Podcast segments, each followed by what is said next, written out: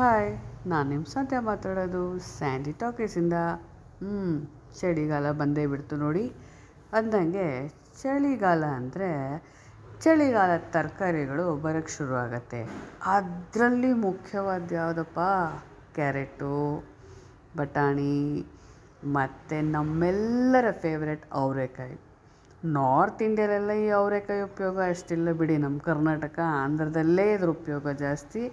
ಮತ್ತು ಅದರಲ್ಲಿ vera variety ಡಿಶ್ಗಳು ಮಾಡೋಕ್ಕೆ ಬರೋದು ಈ ಎರಡು ರಾಜ್ಯದಲ್ಲಿ ಅಂತ ನನಗೆ ಅನಿಸುತ್ತೆ. ಹ್ಞೂ ಅದಿರಲಿ.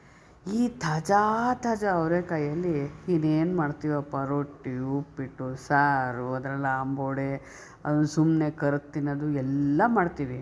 ಹ್ಞೂ ಅವರೆಕಾಯಲ್ಲಿ ಮೊದಲು ನಾನೇನು ಮಾಡ್ತಾಯಿದ್ದೆ ತಂದು, ಸುಲಿದು, ಕೂಳೆ ಬಂದಿರೋ ಹುಳು ಬಿದ್ದಿರೋ ಕಾಯೆಲ್ಲ ಬಿಸಾಕ್ತಾಯಿದ್ದೆ ಚೆನ್ನಾಗಿರೋ ಕಾಯಿನ ಉಪ್ಪಿಟ್ಟು, ರೊಟ್ಟಿ, ಸಾರು, ನೀವೆಲ್ಲ ಮಾಡ್ತೀರಲ್ಲ ಮನೇಲಿ ನಾನು ಅದಕ್ಕೆಲ್ಲ ಅದೇ ಉಪಯೋಗ ಮಾಡ್ತಾಯಿದ್ದೆ ಯಾರೋ ಹೇಳಿದ್ರು, ಈ ಥರ ಎಲ್ಲ ಮಾಡಬಾರ್ದು. ಬಿಡಿಸುವಾಗಲೇ ಕಾಯಿನ ಬೈಫರ್ಕೇಶನ್ ಮಾಡಬೇಕು. ಸ್ಮಾಲು ಮೀಡಿಯಮ್ಮು ಲಾರ್ಜು ಅಂತ.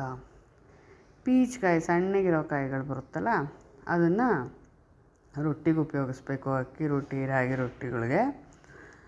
ಮೀಡಿಯಮ್ ಆಗಿರೋ ಕಾಳನ್ನ ಉಪ್ಪಿಟ್ಟಿಗೆ ಉಪಯೋಗಿಸ್ಬೇಕು.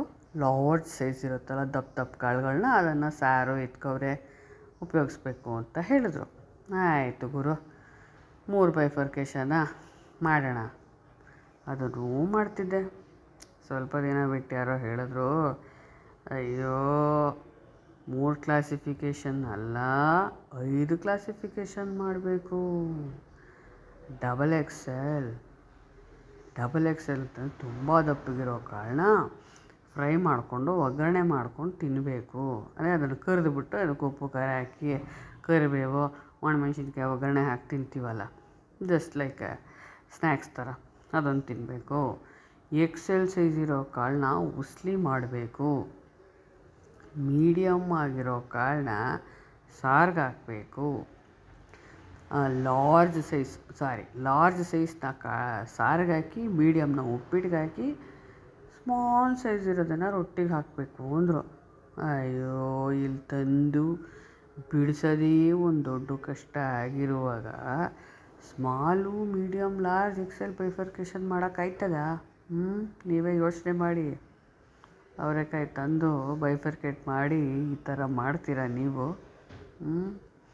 ನೋಡಿ, ಮಾಡೋದಾದರೆ ಮಾಡಿ. ಆಲ್ ದ ಬೆಸ್ಟ್ ಮುಂದಿನ ಪಾಡ್ಕಾಸ್ಟಲ್ಲಿ ಖಂಡಿತ ನಿಮಗೆ ಸಿಗ್ತೀನಿ. ಅಲ್ಲಿವರೆಗೂ have a nice time happy twenty twenty three to everybody good luck